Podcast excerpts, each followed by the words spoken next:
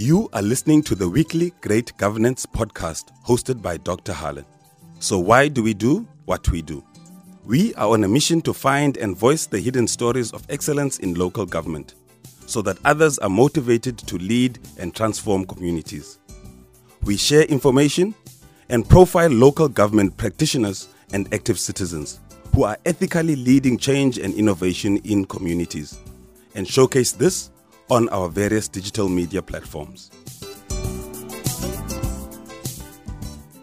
Welcome to part two of our performance management chat with Director Edward Jantjies from the Mossel Bay Municipality in the Southern Cape. In part one, Director Jantjies shot straight from the hip. This week, we discuss consequence management and toolbox talks in this concluding episode 3. Enjoy.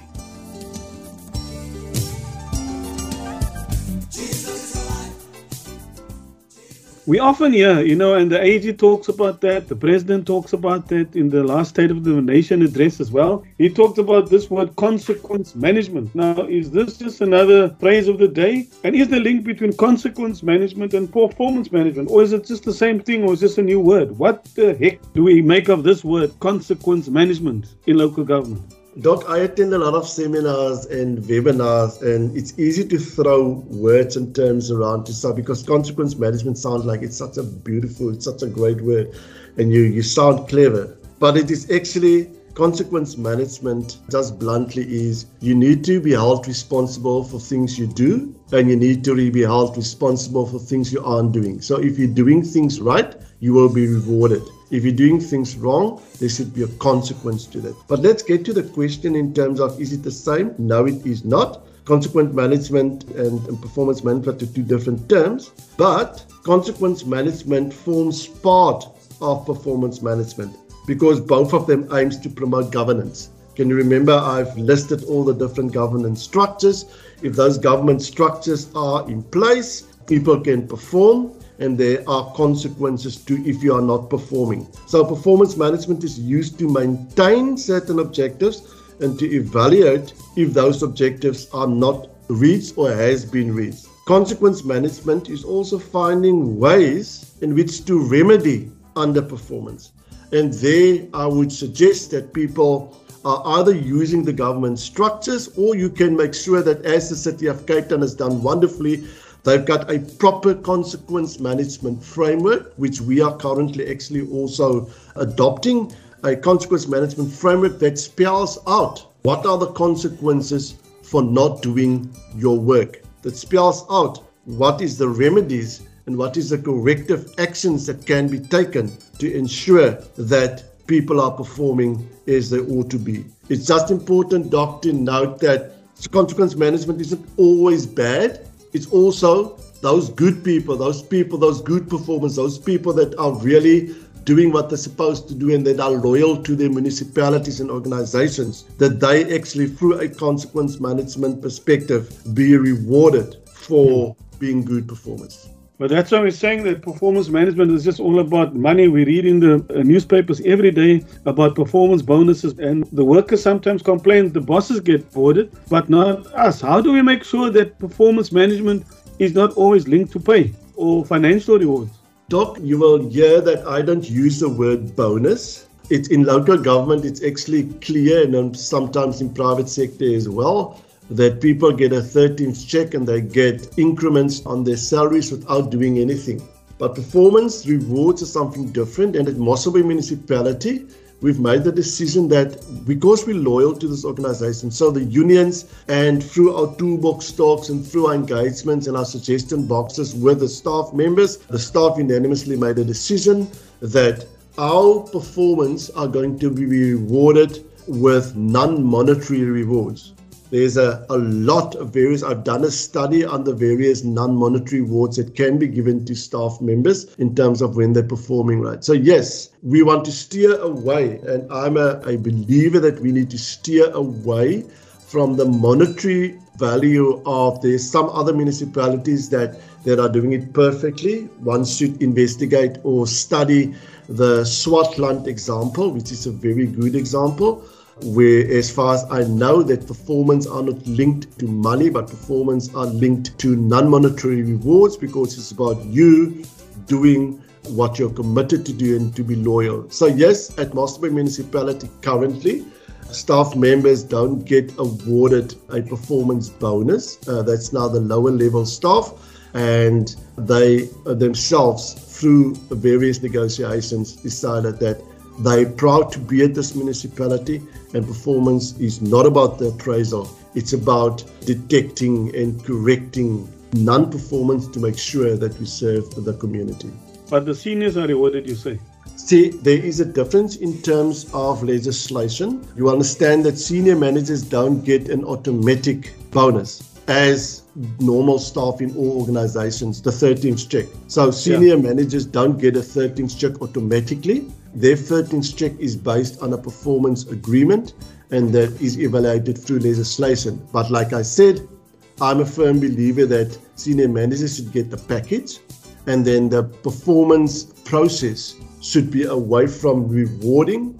It should be more on did I do my work? Have I performed? And move into towards a non-monetary situation. But currently legislation is being debated. But like I said, I'm speaking under correction. I like the Swartland process whereby they don't give performance bonuses, but that they got one package that they have. and their performance is evaluated on a month to month basis, a more regular basis, more feedback driven basis to ensure that services are delivered. Just uh, elaborate, there's two things that uh, caught my attention. One is toolbox talks and non monetary awards. What would you consider as non monetary awards? Like I said, Doc, I've got a full presentation just focusing on employee engagement and what non monetary awards there can be. It can be giving people leave, it can be giving people time off, it can be giving people certificates, it can be holding graduation sessions where you are recognizing staff members in front of all their peers. There's about 15 others I can mention in terms of how you can go about recognizing. I mean, some people in my directorate came to me and say, if you just send me an email to say thanks, Mm. If you just call me in front of my peers and say, yes, well done, those things inspiring people to, to even be more loyal and to be more committed. And Toolbox Talk? Toolbox Talks is where we break departments up into different smaller groups, where we go out and engage with employees. So instead of these big meetings where you have to have on a monthly basis, you're having separate meetings with different smaller pockets of employees where the six or seven employees are together and then in a nice group we can explain to them the different aspects of performance management. But we also do toolbox talks now for covid. We experience it. Is a very effective tool. And then people feel engaged people hmm. feel mm. that they're not just a number in this big wall meeting that we're having, but we're coming to the guys and the performance appraisal, the performance management, the HR team goes out to the people where they are in the depots, where they are working in the fields, and they get engaged on that personal level. Yeah. Okay, so we almost uh, through this interview. If you just tuned in, we are chatting to the Director of Corporate Services at the Mossel Bay Municipality and we're talking about performance management and how to get this right in municipalities. And we're learning from the experience from the Mossel Bay municipality. Now, the Auditor General says that if we're going to get this thing right, it's going to be through ethical leadership. Now, is there a link between performance management and human resource development? And I want to want to another question in there. Can ethical leadership be taught? Doc, from my perspective, Yes, I believe so. I believe leadership should get exposed into different workshop situations, training situations. But it's, I mean, people will become more ethical if they see there are consequences if they're not ethical. So if that culture of ethics, doing the right things, making sure that there's no fraud and there's no corruption and you're making decisions based on processes, yes, I think, but it's a culture that needs to be created. But the, the other thing is also uh, who, where, who, sorry, director, who must create the culture? Leadership. From your mayor to your municipal manager to your senior managers to your heads of departments, from the top down, that culture needs to be created, that culture of engagements, and people need to see. I actually going to teach ethical behavior actually in an organization as well. If everyone sees that there's consequences to fraud, there's consequences to late coming, there's consequences to stealing, there's consequences to, to what we call wangedrag. So there's consequences if actions are not in line with what they should be, there's those consequences. Now, coming back to the question also in terms of that, like human resources development, according to me, is the process of developing an individual's skill, knowledge within the workplace by means of implementing training interventions.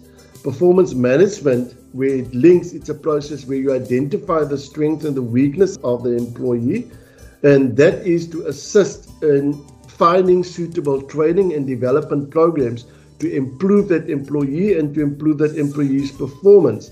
So, all performance management should be seen as a diagnostic tool that will aid the development of the impactful interventions. There must be impactful interventions. There shouldn't be just compliance interventions. Every development, every training, there should be impact. So once the development areas have been identified through performance management, clear objectives then must be set for employees, and these interventions must be identified and prioritized. So this will actually allow personal growth of employees, which will then turn into effect their well-being and the work situation. That is all part of if you have leaders that sees the importance of being ethical, but there's also leaders that seeing the importance of adhering to legislation and to ensure that people are developed, people are trained, people are workshopped to ensure that there are ethical actions taken by municipal officials. And what about attitudes? You know, you, you, you talk about knowledge and skills, but isn't the number one thing attitude? Doc, how do you change the attitude? You engage with people. You find out what people, why a person's attitude is wrong. And I think in local government, this, that HR development part of engaging is lacking. You need to engage, you need to make time to engage with employees. People need to ensure or leaders need to ensure that people are listened to, that people has got a voice. And once that culture is instilled by continuous engagement among staff members, amongst stakeholders, that attitude and that culture will be installed in the organization. Mm. Okay, so final question. So I'm a manager listening to this podcast, or I'm a non-line manager. And I would like to introduce this in my municipality, but all around me, I'm drowning in the sea of everybody just doing nothing. Where do I start? First of all, it's actually a very tricky question because I've just explained what we've done. So, uh, the first thing I would say is do what Mossel Bay has been doing that implementation process, that whole change management process. So, you need to look at change management. But I've dotted down a few things that if I was not in this situation, first, do your research, engage with municipalities. We've gone through this process already. So do research, engage with other municipalities. Secondly, identify stakeholders and engage with them through meetings and workshops. So identify the stakeholders in your organization, in your municipality. Get help from SALGA, COGTA, LGSETA, the Department of the Premier, Department of Local Government. So get help. There's a lot of help out there. There's a lot of stakeholders or partners out there that can assist you in rolling this out. Make sure that people understand the vision and make sure that they understand the strategy where the municipality is leading to then, very important, set realistic milestones. Can you remember I spoke about the implementation plan? So, set realistic milestones. Make sure that you get the buy in from management as well as council. Don't go running on your own. Make sure that the leadership from the top, you get the buy in from that. Then start the process, even if it's just on a small scale. Don't not start because you're not ready. Start the process. Do all those things, and I promise you, your municipality will be a success. I don't say through that doc that Mossel Bay municipality don't have challenges. I don't say through that that Mossel Bay municipality there is no issues, but because structures are in place, those issues can be dealt with because there are consequence management, because government structures are in place. because leadership is leading from the top, Mossel municipality is able to produce and to perform at the highest levels on a day-to-day basis. Okay, thank you very much for that insight. Well, I'm going to throw you a bit under the bus here now by asking unprepared questions. So, what keeps you? What keeps you going? You've been in local government for 26 years. People say, "Ah, man, useless." This uh, sphere of government. What keeps you going? Sorry for laughing. I was actually asked that question about three days ago, and my answer is I am well looked after. I'm well looked after. My municipality is looking at me from an engagement perspective. They are giving me opportunities to ensure that I can implement my work. I've got a good work life balance. And the one thing is the reason why I'm happy and I'm staying, I've been at this municipality for 18 years now. And because they are, there's a culture of performance, there's a culture of doing what is right. There's a culture of wanting to be committed. There's a culture of loyalty. There's a culture of love amongst most staff members. I don't say there aren't challenges, but the reason why I'm staying is this municipality's vision and mission is keeping me here. They are serious about their employees. They are serious about engaging employees and they're serious about developing and giving employees opportunities to grow themselves. The one thing we didn't touch on was political interference. You know, sometimes we hear politicians interfering. So, what role does politics play in performance management? At Mossel Municipality for the past 18 years that I'm here, is our, our, our politicians understand Section 53, uh, the roles and responsibilities of the administration, and the roles and responsibilities of politicians. I can say emphatically that at Mossel Municipality for the past 18 years, I have never experienced any political interference. The politicians allows the administration to do what they're supposed to do. The administration on a regular basis give feedback to the politicians so that they can understand. We've got WhatsApp groups between Exco and Mayco. We've got every second week, we've got um, a Manco meeting where the executive management meets with the uh, executive mayoral committee.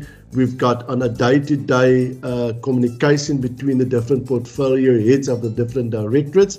We are one team. We're not separate teams. We've got separate functions. But at Mossel Bay Municipality, for the past 18 years, there's been that professional understanding. And this is what I pray and I hope for other municipalities too as well. Politicians, as they've got their job, they've got their jobs, they've got their responsibility from an oversight perspective.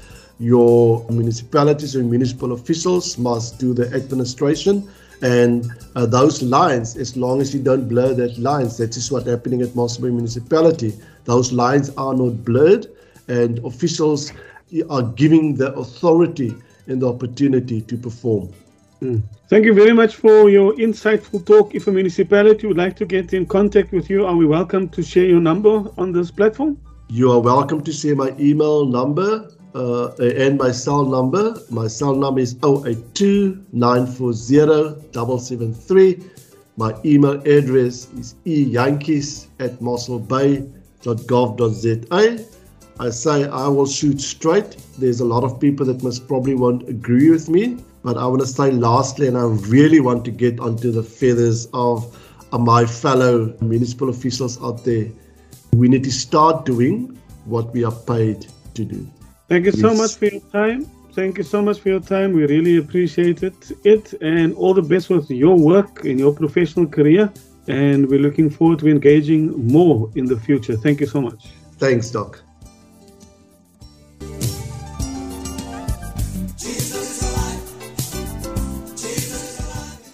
Thank you for lending us your ears. To the amazing and talented Great Governance team, audio engineer Bandila Kosa, the voice, Pumilali, and producer Al Ontong, respect and love. Keep the faith and let's work to make South Africa great, right where we are.